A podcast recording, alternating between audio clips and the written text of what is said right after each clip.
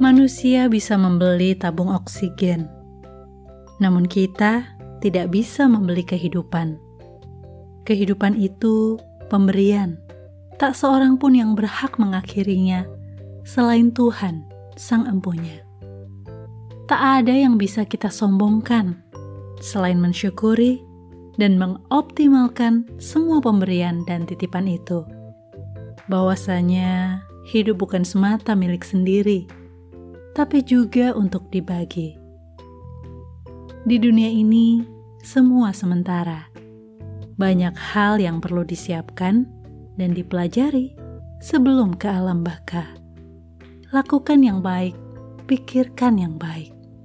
Bersihkan senantiasa hidup dan hati kita. Karena tidak ada yang tahu kapan waktunya tiba.